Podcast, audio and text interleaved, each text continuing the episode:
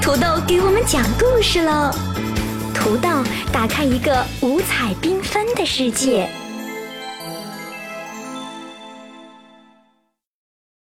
嘿，亲爱的小伙伴们，我来给你们讲故事啦！今天呀，我给你们带来的故事是《从前有座山》。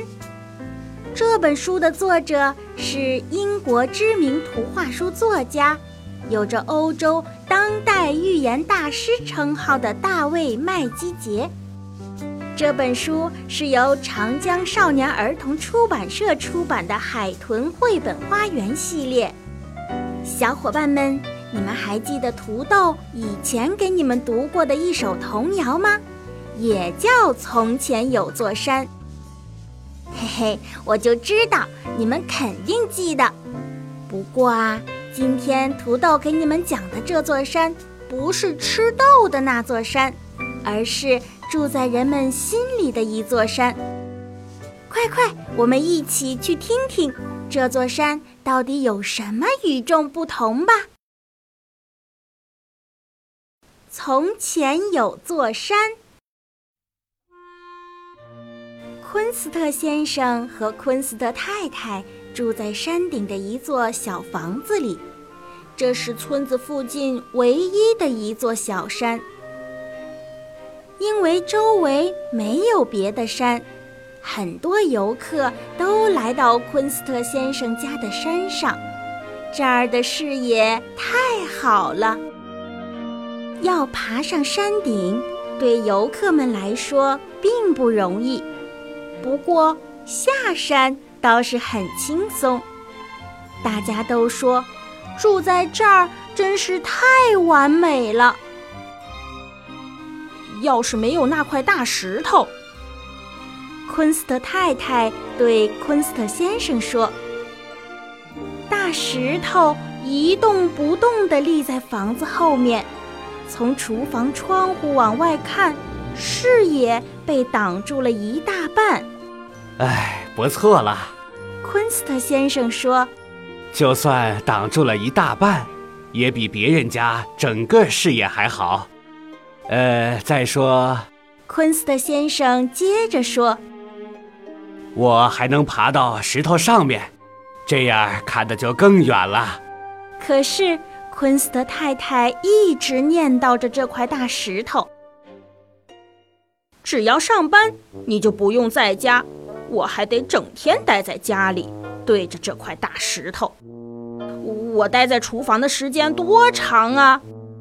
有时候他只是反复唠叨。终于有一天晚上，昆斯特先生说：“我明天想想办法吧。”昆斯特太太听了很开心。第二天。昆斯特先生把大石头外侧的土铲掉了一些，然后他从另一侧使劲一推，大石头轰隆隆地滚到了山底。哦，好啊！昆斯特先生欢呼起来，昆斯特太太开心的不得了。现在从厨房的窗户望出去，视野好极了。可是到了晚上，她突然说：“嗯，怎么会有奇怪的嘶嘶声？”她的丈夫白天干了重活，累得精疲力尽，早就睡得沉沉的了。第二天晚上。昆斯特先生也听到了怪声。呃，怎么会有奇怪的嘶嘶声？他说：“我我也不知道啊。”昆斯特太太说：“不过昨晚我就听到了。”又过了一天，昆斯特先生惊奇的发现，下班回家比以前可轻松多了。当他回到家的时候，昆斯特太太正在哭泣。哦，亲爱的，这座山正在下沉，他呜咽着说：“那个奇怪的嘶嘶声就是从这儿发出来的。因为里面的空气正在往外挤。果然，一天又一天，一夜又一夜，这座山不停地下沉，直到有一天，它完全不见了。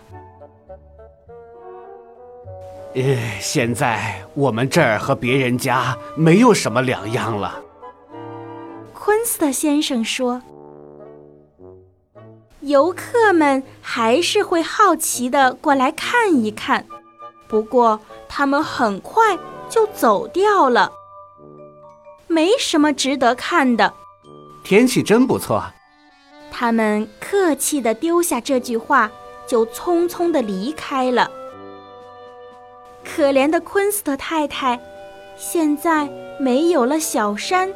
从厨房的窗户望出去，连一半的风景也没了，除了远处的那块大石头，而且嘶嘶声还没有停止。日以继夜，夜以继日，昆斯特先生家的房子一直往下沉，最后，它沉到了谷底。游客们又来了，毕竟这是村子附近唯一的一座山谷，而且很容易就滑到谷底。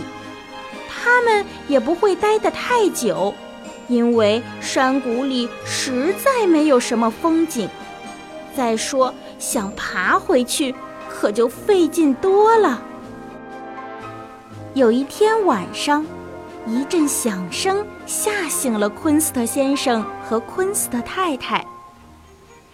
先是可怕的轰隆声，接着咣当一声巨响。昆斯特先生从被子里探出头，想起来看看发生了什么。黑暗中，昆斯特先生什么也看不清，他拴住门，立刻。回到床上，躲进了被窝里。到了第二天早上，昆斯特先生小心翼翼地四处查看着。哦，是那块大石头！他对昆斯特太太喊：“哎呀，它滚了回来，又在原来的地方了。”哦，天哪，比以前更糟糕了！昆斯特太太喊道：“现在从厨房的窗户往外看，什么都看不到了。”“不用担心。”昆斯特先生说，“我有一个主意。”然后他跑到石头后面忙碌起来。终于，昆斯特先生忙完了，他在石头上画了一幅画。啊，现在至少厨房这儿有一处风景了。他说：“昆斯特太太也很满意。”嗯，嘶嘶声也消失了，土里的空气再也没法往外挤了，房子又慢慢的往上升。过了一段时间。山谷消失了，房子越升越高，最后在原来的地方又出现了一座小山。游客们又一次从四面八方来到这儿，艰难地爬上村子附近唯一的一座小山。你们真幸运！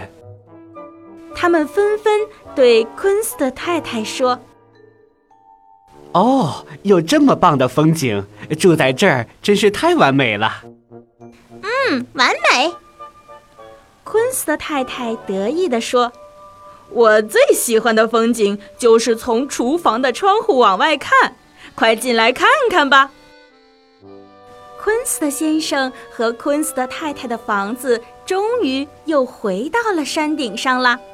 小伙伴们，这座山是不是很神奇呀？因为那块大石头竟然从小山变成了平原，又从平原变成了山谷，最后又变回了小山。土豆也好想去那座小山上看看那里的风景，还特别想去看看那座大石头，因为那块大石头已经被昆斯特先生画上了美丽的图画了。小伙伴们，其实啊，这个故事告诉我们，不管是在什么样的地方，大家都要有一颗平静的心，那样你就会发现。你周围的风景真的很美丽。好啦，小伙伴们，土豆要给大家提问题喽。我们今天的问题呀是：为什么小山上的大石头被搬走之后，山上会发出奇怪的嘶嘶的声音呢？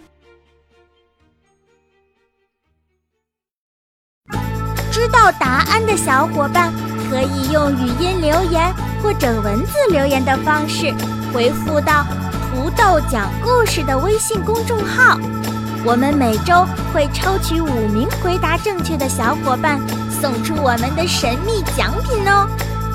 另外，小朋友们也可以把你想听的故事留言告诉土豆，土豆可能就会讲给你听的。小伙伴。记得明天还来听土豆讲故事哟。